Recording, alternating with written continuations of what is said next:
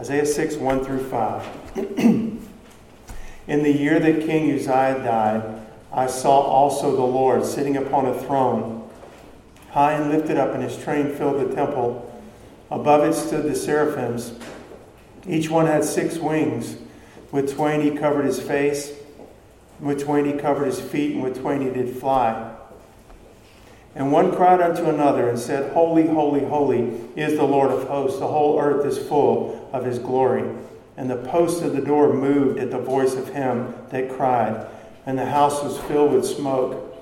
Then said I, Woe is me, for I am undone, because I am a man of unclean lips, and I dwell in the midst of a people of unclean lips, for mine eyes have seen the King, the Lord of hosts. And we're going to stop right there. We're going to talk about this today.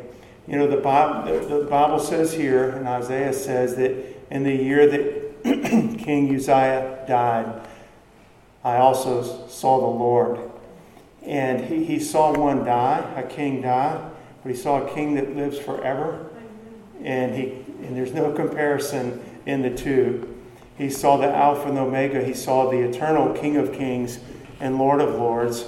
And he hears these angels singing, Holy is the Lord in Revelation 4 8, you don't have to turn there, but it says, And the four, the four beasts had each of them six wings about him, and they were full of eyes within, and they rest not day and night, saying, Holy, holy, holy, Lord God Almighty, which was and is and is to come. This is what Isaiah saw.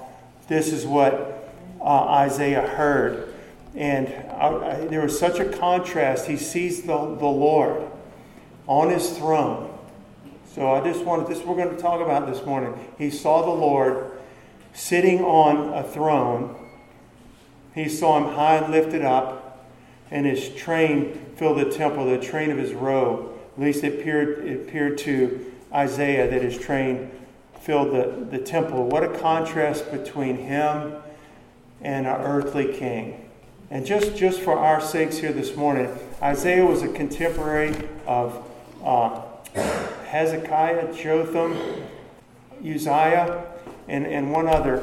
I forgot exactly, but he was a contemporary and he was friends with Uzziah. He knew Uzziah. Uzziah was one of the few, he was king of Judah, and he was a good king. Uzziah was a good king. Uzziah, it says he did what was right in the sight of the Lord according to all his father had done. And so he wasn't perfect, but through his life as a whole, he feared God, he served God, he reverenced the Lord. God gave him a long reign of over 50 years. And but at the end of his life, I just want to read this. When, his, when he was strong, and God had given him great victories, you can read about it sometime, Second Chronicles 26. But when he was strong, this is King Uzziah, his heart was lifted up to his destruction, for he transgressed against the Lord his God and went into the temple of the Lord to burn incense upon the altar of incense. Then Uzziah was wroth because what happened after that is uh, 80 priests, 81 priests, the high priest and 80 other priests stepped into the temple to put a stop to this. He was wroth, and it says the king was wroth, and he had a censer in his hand to burn incense. And while he was wroth with the priest, the leprosy even rose up in his forehead before the priest in the house of the Lord from beside the incense altar. And Uzziah the king was a leper unto the day of his death, and dwelt in a several house, being a leper, for he was cut off from the house of the Lord. And so, even as wonderful as he had lived during his life, there's this notable sin at the end of his life, and uh, he, the curse was that leprosy came over him. He lived by himself, secluded in the leper house the rest of his life, and he died a leper. What a difference. In the year the King Uzziah died, like that, okay?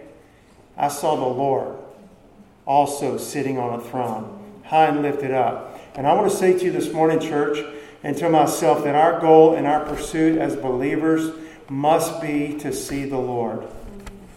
It must be to see the Lord. When Jesus was ministering in the temple, um, towards the end, this is, this is like the third or fourth time he ministered in the temple, close to the time of his crucifixion. There were some Greek uh, worshippers. They were standing outside in the court of the Gentiles. They couldn't come into the to the, the inside of the temple where Jesus was. They found Philip and they said, It says, They came therefore to Philip, which was of Bethsaida of Galilee, and desired him, saying, Sir, we would see Jesus. And Jesus said, The time has come. He knew something had happened with the Gentiles seeking after him, and it was time for him to go to the cross. But I was just thinking about that. These they weren't content to be in the outer court of the temple. They weren't content to see some of the disciples of Jesus. They talked to Philip. And they said, they said, Sir, speaking of Philip, we would see Jesus. In other words, we desire and long to see Jesus. And I would say to us this morning, as, as the, the blood bought saints of God, we must not rest, we must not cease, we must not be content to only hear about the Lord or to see some Christian things around us or to be involved in Christianity. A lot of people are involved in Christianity. They're involved in a lot of the things going around. You and, you and I must go deeper until we see Him. Every individual here, you and I must go deeper until by faith we see Him, until by faith we hear the voice of our Good Shepherd, and by faith we know that we have. And nobody has to tell us, oh, you just saw the Lord. We'll know that we've heard him. We'll know that we've seen him. When, when Isaiah saw the Lord, he had seen kings in his life. As I said, he was contemporaries with at least four. And he, when he saw the Lord, he knew he saw the Lord. When he saw the Lord, he knew he saw the Lord. Nobody has to tell us that we've seen the Lord. And nobody had to tell Isaiah. You and I must go deeper and, and know that we've seen him. Isaiah said, For mine eyes have seen the King, the Lord of hosts. I've seen him. And I was thinking about this as I was studying and praying. And, you know, whether you're a football fan or not, you can get the picture of, you know, if you were to go to Tiger Stadium on a Saturday night to see a football game, and people get there hours, sometimes days before, and there's all kinds of activity going on out there in there. There's all kinds of, a lot of people, there's a lot of noise, there's a lot of talking and commotion and and you can see things and smell the food cooking and everything like that. And if you were miles away, you can see the lights over that stadium from miles away. And you can maybe hear the PA announcer and all that kind of stuff. But if you're a, if you're really a football fan, what's important is what's inside. If, if you are, it's fine in a football game if you never want to go in the stadium. But I'm saying if you're a football fan, you want to see what's going on inside there. And I think a lot of times that people are in our day and age, it could be with you and me, that we're, we get very satisfied and content just with the little crumbs and the little sights and sounds around Christianity. But like those Grecians that said, Sir, we would see Jesus. That we need to press through all of that. We need to press through all of it and keep on pressing on by faith till I, as an individual, have seen the Lord.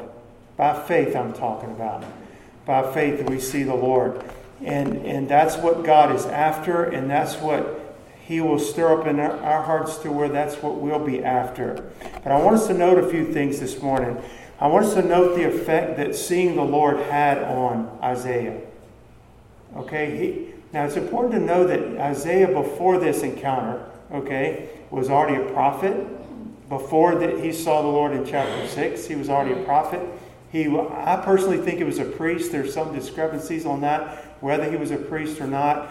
It doesn't really matter. He was called by God and used by God. He was a prophet. He was a godly man. In other words, in the, in the fashion of an Old Testament saint, like Abraham, David, you know, Enoch, uh, Samuel, they're justified by faith. They're righteous, robed in righteousness by faith. They lived before Jesus died. You can't say they were born again, but they were saved, and they were, they're in heaven today. And, and Isaiah was this type of man, a righteous man, a man of God, before he saw the Lord in this fashion.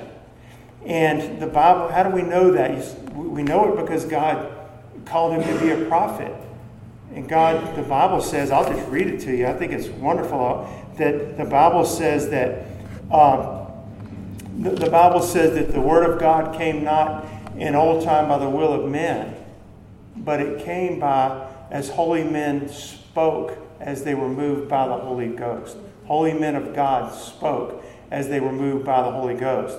So Isaiah was already a prophet. God didn't just speak through anybody, he was a holy man of God that spoke as he was moved by the Holy Spirit before he saw the Lord. Okay? And he, he pronounced woes, and God used him. He's one of the major prophets in the Bible woe to Egypt, and woe to Assyria, and woe to Israel, and woe to Judah. And he preached these woes, and he preached them afterwards as well. But seeing the Lord like he saw the Lord in chapter 6, what we read, had a profound effect on this man. There's no doubt about it. We're going to talk about this. Everything else suddenly became secondary. Everything else suddenly became unimportant. Everything else seemed to vanish. And I just want you to picture in your own heart and life if you and I were to see the Lord like that. Okay? The, year that King Uzziah died, I also saw the Lord high and lifted up on the throne, right? His train filling the temple, and the doorposts are shaken at the voice of the angels that are praising God. Uh, and he sees the Lord. And his, everything else seemed to vanish away. Everything else, every other thought and concern that he had, vanished away. It, it would be that way. It should be that way. It would be natural to be that way in the presence of God like that. It's similar to when, when Jesus took Peter and James and John up onto the mount where he was transfigured before them, right? And, and they look and they all of a sudden here's Moses and Elijah and they're talking with Jesus. They're talking about him going to the cross. And and Peter doesn't know what to say. The Bible says he did not know what to say. And so Peter says, Lord, it's good for us to be here. Well, amen to that. He said, We're going to build three tabernacles or memorials one for you, one for Moses, one for Elijah. And while he spoke, it said this cloud overshadowed them. And there was a voice from heaven that says, Lo, this is my beloved Son. Hear him. And, and when they looked up and the cloud was gone, they saw no man but Jesus. And they saw him in a way they hadn't seen him. He was white, he was shining it says so white so that uh, bleach on earth could never whiten clothes as much as he, he was shining in his garments and so forth. But Isaiah was overwhelmed by seeing the Lord. How do we know that? We're going to read because he said he was. He was overwhelmed by seeing the Lord, standing in the presence of his Creator and this uncreated one, hearing him, seeing him, nothing else mattered. And I'll say to you and I, you and me this morning, that when you and I see the Lord, nothing else will matter.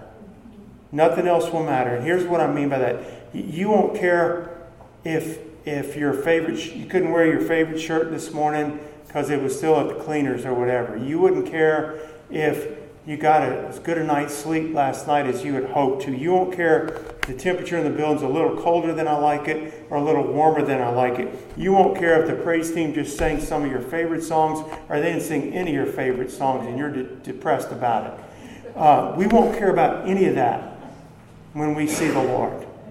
When we see the Lord, all that stuff goes out the window and it should go out the window. Isaiah's response was one of he was overwhelmed. And one of the first things we notice is that he was convicted. He was convicted. Now remember, I'm going to stress this he was already saved. He was already a prophet of God, a holy man of God that spoke as the, as the Spirit moved him.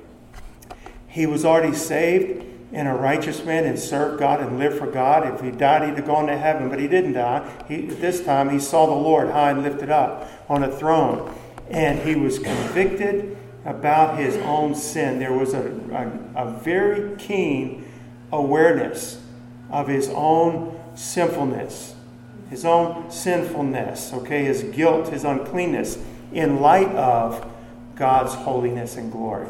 I know that you've heard this before, but I want us to hear it this morning. God wants us to hear it this morning. Amen. There was a he was overwhelmed, and one of the first things he noticed was his uncleanness. As a righteous man, not as a lost man, someone had put their faith in God, his uncleanness and guiltiness before the Lord. Now, I don't think for a minute that Isaiah had committed murder and adultery and idolatry. I don't think he had his whole life. But there are those inward sins, right? Even if he had kept the law and done the things rightly, there, there is pride and there's fear and there's doubt and there's arrogance and there's all kinds of lustful things that, are, that can be in the covetousness in the heart of man. And he was convicted. And the Bible says, and you know the scripture in Isaiah 64 6, but we are all as an unclean thing. And all of our righteousnesses are as filthy rags. And we all do fade as a leaf, and our iniquities, like the wind, have taken us away. And that's Isaiah writing that later in this chapter. And so there is something that when we see the Lord and we see him as he is in that holiness, not the little paintings on the wall that somebody might paint a picture of Jesus at the Last Supper. Nothing wrong with all that kind of stuff, but you know in your heart that cannot do justice to the Lord. Okay, especially the way he is now, seated on, on his throne in all of his glory. Because remember, he says, Lord, restore me that glory that I had before when I was with you in heaven. And he is restored back to that glory, whatever it is. That's how Isaiah saw him. That's how John saw him on the island of Patmos when I was in the Spirit on the Lord's day. And he had walked with Jesus three and a half years. And but when he saw him that day in his glory, he fell at his feet as dead. And he was undone. Okay? And that's what it says, what Isaiah says here in, in uh, in this account. When he sees the Lord, he says, I am undone. What does that mean, undone? It means literally to be dumb, to be brought to silence, to be speechless. Okay, I'm undone. It means to utterly fail, to perish, to destroy, to cease. So the idea is that he is just done. You know what I mean? Seeing the Lord and in this humanity, in this humanity, even in the righteous humanity, I guess you would say, as he was a, a believer in the Lord, he was undone. He was speechless.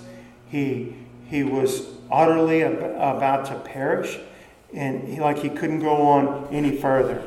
And the Holy Spirit, y'all, will, if we'll allow him to, will reveal Christ to us like this. This is what we're talking about this morning. The Holy Spirit reveals Christ to us when he's come he will reprove the world of sin and righteousness and of judgment. When He's come, He'll take the things that, of Christ and show them to us and impart to us and bring to remembrance the things God's spoken to us. And we will have as well this sin, righteousness, and judgment that the Holy Spirit brings about the conviction. We talked about it last week. An awareness of our own sinfulness, a keener awareness of our guiltiness before the Lord. There will be a contrition about it. That's very, very important. There will be a shame about our sin. You know what, y'all? There should be a shame about our sin. And I think uh, we're living in a world where people are not ashamed to sin. People in the world aren't ashamed to sin, and people in church are barely ashamed to sin. They can do anything and just say, oh, the grace of God covers that and they never came to a place of conviction. They never came to a place of contrition, never came to a place of confession, never came to a place of repentance and restoration, and, and they just gloss over it all. Well, there ought to be, if we'll let the Lord have his full work in us, he'll bring us along. Doesn't have to take long, but he'll bring us along, and there'll be a real contrition, a real humility, a real shame. Uh, I think like Peter felt. You know when Peter denied the Lord?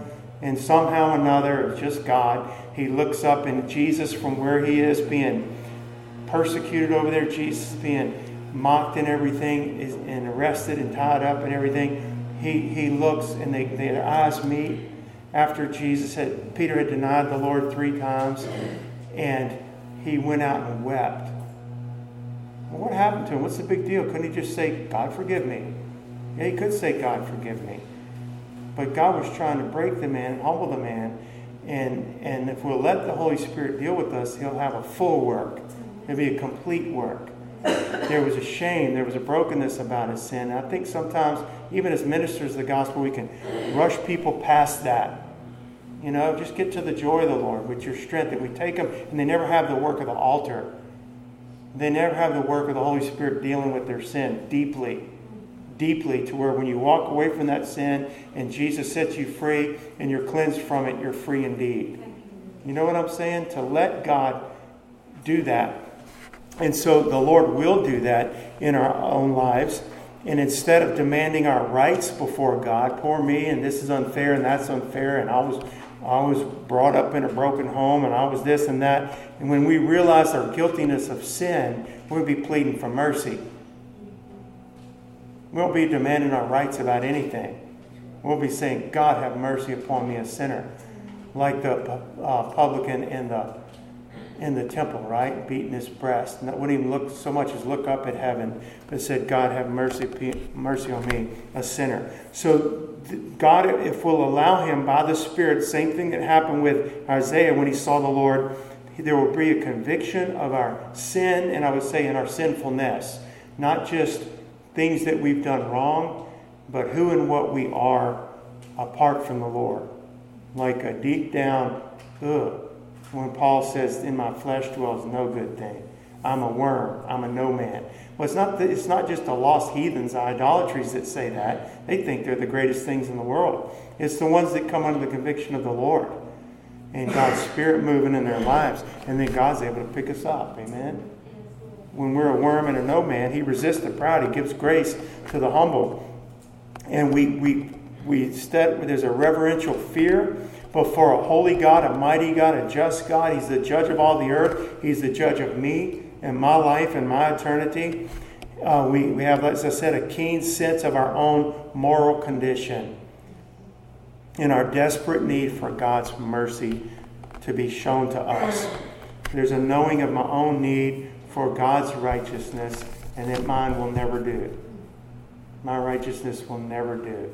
I can't spruce it up. I can't clean it up. I can't fix it up. I can't do better. I need to be better in my heart of hearts.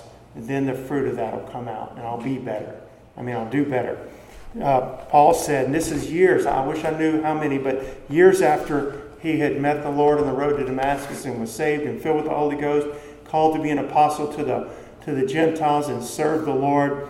When in Philippians 2 9 uh, and 3 9, he says, And be found in him, not having my own righteousness, which is of the law, but that which is through the faith of Christ, the righteousness which is of God by faith. I want to be found in Jesus. I want to be found in the Lord, robed in his righteousness. And so, seeing the Lord, all this begins to happen. That's why it's one of the reasons it's so important that you and I see the Lord and not just come to church. We have to see Him. All men, in order to be right with God and to be what the Lord has purposed us to be in Christ, must be brought to this place of contrition and awareness of our sin. And once there, once in that place, the Lord and the Lord alone, through Christ Jesus, can cleanse us and forgive us and wash us. Praise God. And He can do it every day, and He can do it as many times a day as we sin against the Lord after we're saved. He alone can rescue us from this condition, not only initially and when we're, bo- when we're born again. Okay, but remember, the, seeing the Lord and being cleansed and being for, forgiven and restored and convicted of our sin and so forth, He's saving us daily. Don't forget that. We're saved. I'm not saying we're saved, lost, saved, lost. We're saved. When you're born again, you're born again. You're born again for all time. But He saves us daily. He is saving us. He's preserving us. He's keeping us. He's keeping us from going off the deep end. Amen. He's keeping us from, from going off into the world. He's keeping us from falling off into some uh, sin or unbelief. He's keeping us. We're kept by the power of God through faith, Peter says. And so, all the way to to salvation, all the way to heaven, to where it's all completed. And so it's not just for lost men to come to the Lord, but it's for, for saved men to walk with the Lord. He's keeping us and saving us day by day. So after verse 5, if you're still in Isaiah 6, verse 5, where he says, He said, Woe is me, for I am undone, because I am a man of unclean lips, and I dwell in the midst of a people of unclean lips, for mine eyes have seen the Lord, the King the Lord of hosts. After five, graciously comes verses 6 and 7. Then flew one of the seraphims unto me, having a live coal in his hand, which he had taken with the tongs from off the altar. And he laid it upon my mouth and said, Lo, this hath touched thy lips, and thine iniquity is taken away, and thy sin purged. God didn't leave him in that state for long. He didn't leave him in this state, I'm undone. Remember the definition, he was dumb, he was speechless, he was ready to perish. There was like no strength left in it. He saw his corruption, he saw his moral corruption in light of this holy God. And God had to do something for him. God had to help him. Amen. And I just said, wrote, Hallelujah, what a Savior. What a refuge from my sin. Forget Isaiah right now. What a refuge from your sin. What a refuge for my sin. What a forgiver. What a, what a friend. And, and uh, this doesn't mean that, for example, Isaiah never sinned again after this. When the, when the angel touched him, right, with the, and said, Lo, this is taking your sins away and so forth, your iniquities purged, your sins taken away. It doesn't mean he would never commit a sin. I believe what it does mean, it would be the same for us when we come to the altar. That it means whatever sin we're convicted of at that time, when we see the Lord and we know that we're in God's presence, could be this morning, I pray it is. We know that we're in God's presence and we see the Lord by faith and He brings that conviction. Everything He reveals to us, every sin or sinful condition of our life, at that moment that He reveals to us is forgiven. We confess it. He takes it away. The blood of Jesus washes it. Later that afternoon, I might lose my temper and have to ask God to forgive me. It doesn't mean I'll never sin again. It does mean, the light of God's glory, whatever He shows me about myself at this moment, that's why we have to live in the presence of God. Amen? Not just every now and then. Uh, it means He forgives us. And when it says His sin means offense and sinfulness, iniquity means sin. So they overlap each other. Iniquity means evil, fault, sin. Sin means offense, sinfulness. But when he says that your sin is cleansed and purged, your iniquity is purged, it means to forgive. I've heard people say there's no forgiveness under the law and there's no forgiveness in the Old Testament. Excuse me, God doesn't change. He, if people didn't weren't forgiven, no, no Old Testament saint, there wouldn't be a soul in heaven before the blood of Jesus was shed on Calvary. And that, that gospel was preached. But there's forgiveness. It means to cleanse, to cover, to pardon, to be merciful, to put off, to forgive. That's what the angel says when he touches when he touches Isaiah's mouth with this hot coal from the altar.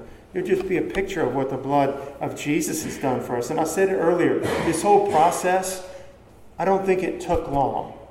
And I don't think it has to take long. In other words, God, we see the Lord, how when He reveals Himself to us like that by faith, and then the coming under the conviction of sin, and then the provision for sin, and the forgiveness of sin. It doesn't have to take a long time. We just by faith need to to hang in there and walk with the Lord. Let Him do what He wants to do. It doesn't have to take long. It does have to be genuine. On my part, it has to be real. I need to really confess. I need to really repent. I need to really trust. And I need to really call upon God. I need to really see my own sinfulness. That has to be genuine and real. Doesn't have to take long. And then let God come in and cleanse and, and, and so forth. So, what I want to encourage you this morning is that you and I must see the Lord. And you and I must surround ourselves and pay attention to and occupy ourselves with what reveals Christ to us. This is a simple thought, but this be one of the two big points of the day. If you're taking notes or, or listen intently, we must surround ourselves with what reveals Christ to us. And we must separate ourselves from all that distracts us from seeing the Lord. Everything that would grieve the Holy Spirit, everything that would quench the Holy Spirit's working in our life, everything that would distract or disturb or dulls our spiritual senses from seeing the Lord. Who and, and surround ourselves with who and what reveals Christ to us. And y'all, that's really not a secret. Who and what reveals Christ to us. We know what it is. It's this Word of God right here. And it's by the power of His Spirit, the fullness of His Spirit. It's not a mystery. We don't have to go find some Tibetan monk up on the top of a hill to tell us how to see God we don't have to go to cross country to where we hear there's a revival going on in some other place. We need to find, we need to get into the Word of God, We need to get before our, the Lord on our faces and cry out to Him. We need to do it in Cornerstone Church, and we need to trust and believe the Holy Spirit, the Spirit of truth, the truth as it is in Christ Jesus, to take Christ and reveal Him to us and set Him up on His throne and put Him up where He belongs. In this church where He belongs, in your family where He belongs, in your individual life where He belongs. And so we need to occupy ourselves with, with these things, and as I said, it's not a mystery, these things that would serve for me to see Jesus, to serve to reveal Christ to me, and to separate from the things that are fleshly, put them away. Flesh, separate from the things in your life that are sinful. Separate from your things that are merely peripheral. I call them the fluff of the church. Little fluffy things that don't really matter. They're Christian in name only, and some people never get past it. They live in the fluff of Christianity. They might not even be born again. Or they, maybe they're born again. They never go beyond the fluff of Christianity. They never press in to know God and the deeper things of God the way He wants them to know and wants us to know Him. We have to get past all of that. Sir, we would see Jesus. Lord, we want to see Jesus. We want to see the Lord. I'll read this scripture from Ephesians. You know it. But all whatsoever doth make manifest is light. So, in this sense, what is going to make Christ manifest to me? What is going to make him apparent to me? Because manifest means to be made clear, to make, be made apparent. Whatever doth make manifest is light.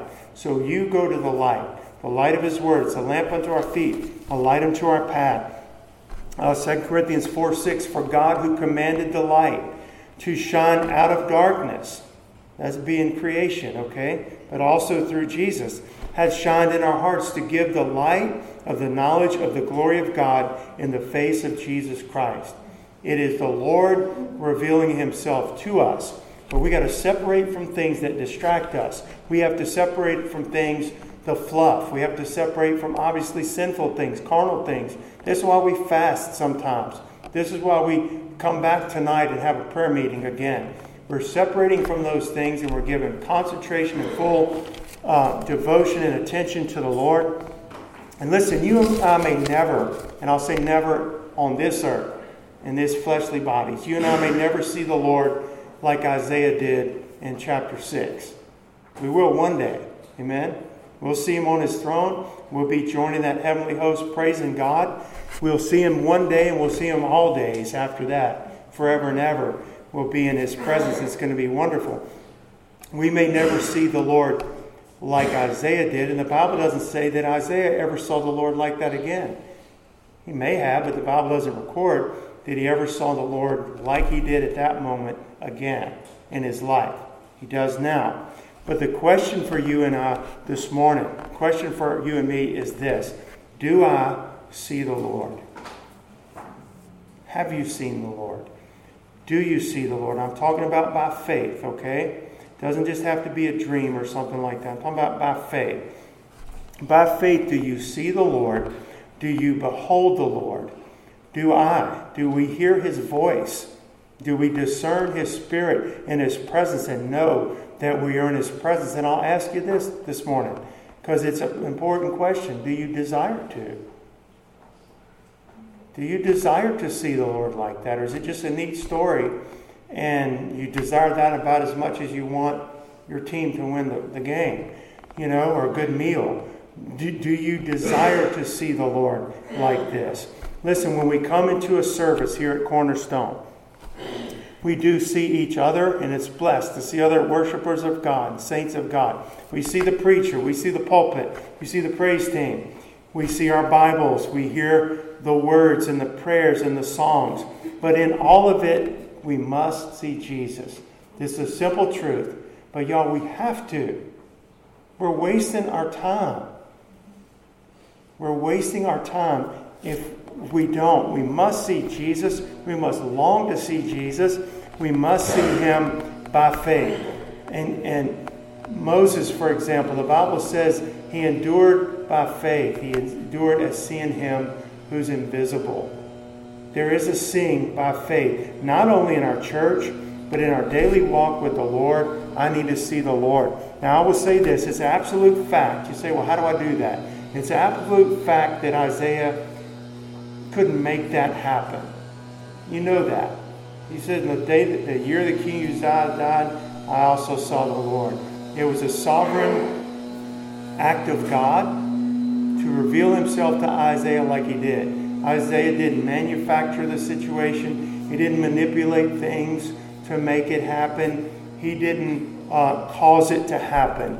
It was God's will in that moment to show. He didn't, he didn't plan that day and say, Today I'm going to see the Lord sitting on a throne. You understand that. We all do understand that. But I will say this I do believe that Isaiah lived in such a way prior to that that God could show himself to him.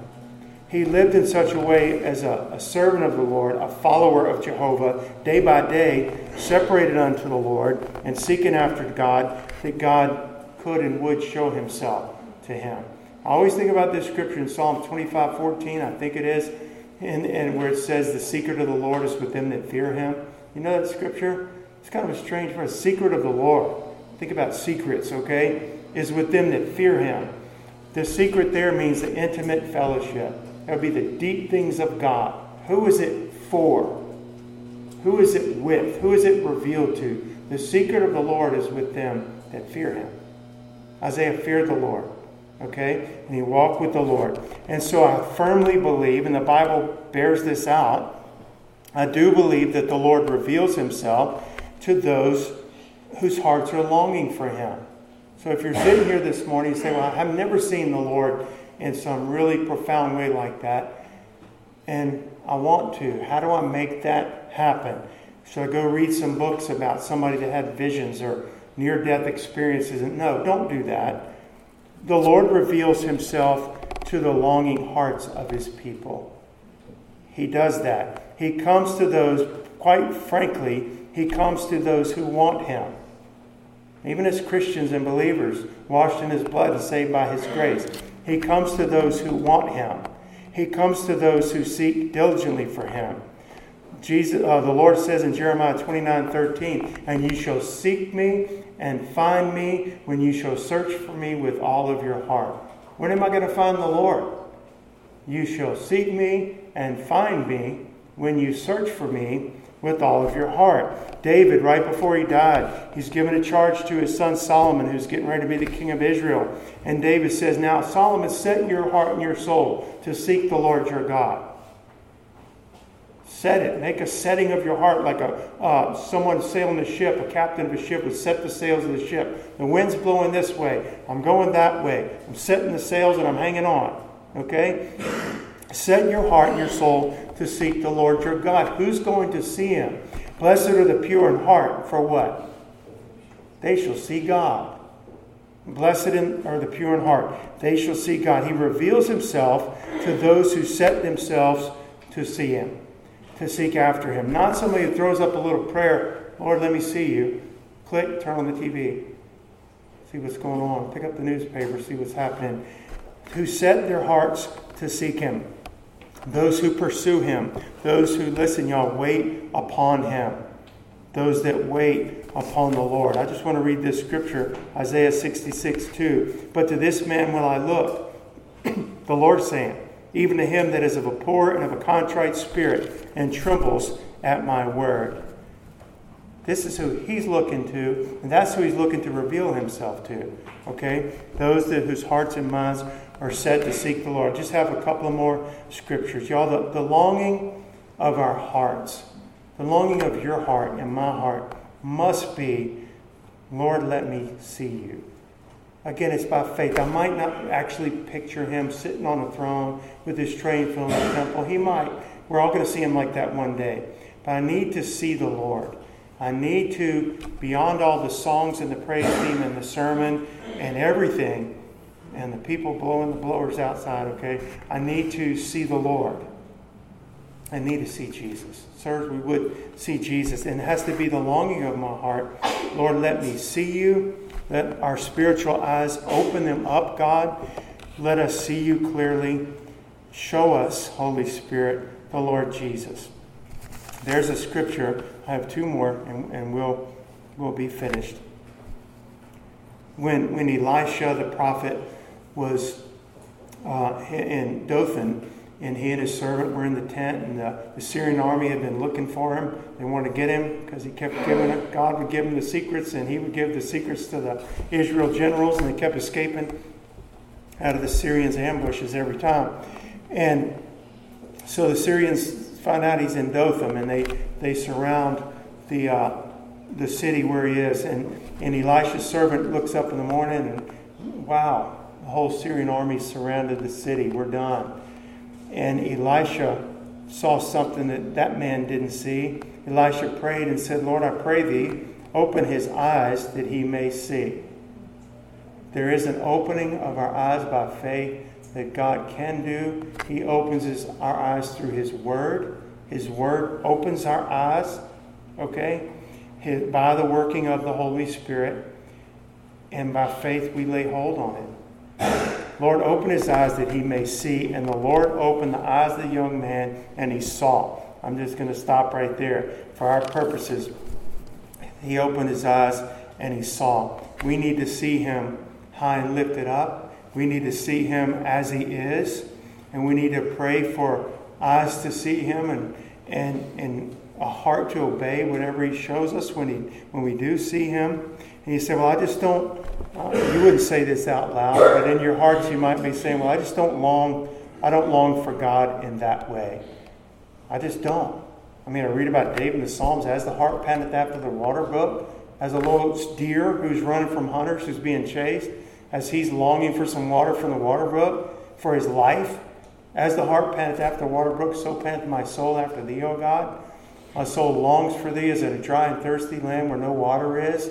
When shall I see thee? Even says, My flesh longs for thee. And you say, I don't, that's not me. Beautiful song. It's a beautiful psalm. It's amazing that David was like that. But that's not me. You and I need to pray for God to pray for God to help us. Help us. God, help me. I pray this all the time for myself. Help me to long for you more than I do. I'm ashamed at my lack of desire for God. I do love Him. Don't get me wrong. And I follow after the Lord. But compared to that, when I read in David, I, I would almost feel like I'm lying if I said that. But I don't want to be lying if I say that. I want Him to change me. I want Him to help me. And the first place He's got to start is in your heart. And in my heart, give me a longing. I'm already saved. Give me a longing for Jesus in that way. Give me a longing like the ones I read about in the Bible, because it's real, y'all. David was not some superhuman, he was a man after God's heart. Be after God's heart. Be a man or a woman or a young person after the Lord's heart. Seek after him. He'll show us. Amen. I'll close with this. The Bible speaks when Jesus was born, and it was the, the eight days old, they would bring him to the temple and dedicate him to the Lord. He'd be circumcised and all that. Uh, that there was, a, um, it says there was a man named Simeon, you know the story, a just and a devout man, waiting for the consolation of Israel. So he's waiting for this. And the Holy Ghost was upon him, and it was revealed unto him by the Holy Ghost that he should not see death before he had seen the Lord's Christ. It was the Holy Ghost showed it. You're not going to die, Simeon. You've been longing for the consolation or the comfort of the Savior of Israel. You're not going to die until your eyes see him. And he was brought by the Spirit, or that just means led by the Holy Spirit, into the temple at the exact same moment that Mary and Joseph were bringing Jesus in and dedicating him to the Lord after the custom, the Jewish custom. And then he, he takes the baby and he blesses him. And he says, Now let, let thy servant depart in peace according to thy word. Go on and call me home now. For mine eyes have seen thy salvation. We need to see the Lord, church. And people like Simeon and people like David and people like Isaiah, he's going to reveal to that longing heart. If your heart's not longing enough, ask God for a heart that is longing enough for God. And then ask Him, once the heart's longing, you'll be asking, Oh God, I want to see you. I don't want to just go to church this morning. I don't want to just go to prayer and pray prayer requests. Thank God for all of that, but I want to see the Lord. I want to see you, Lord. Please, please let me see you. Show yourself to me. He might direct you to study His Word. He might direct you to uh, go to the altar. He might direct you, whatever, but He's going to reveal Himself to that longing heart. He's going to create the longing heart, and then He's going to fulfill that longing heart. Y'all stand with me this morning.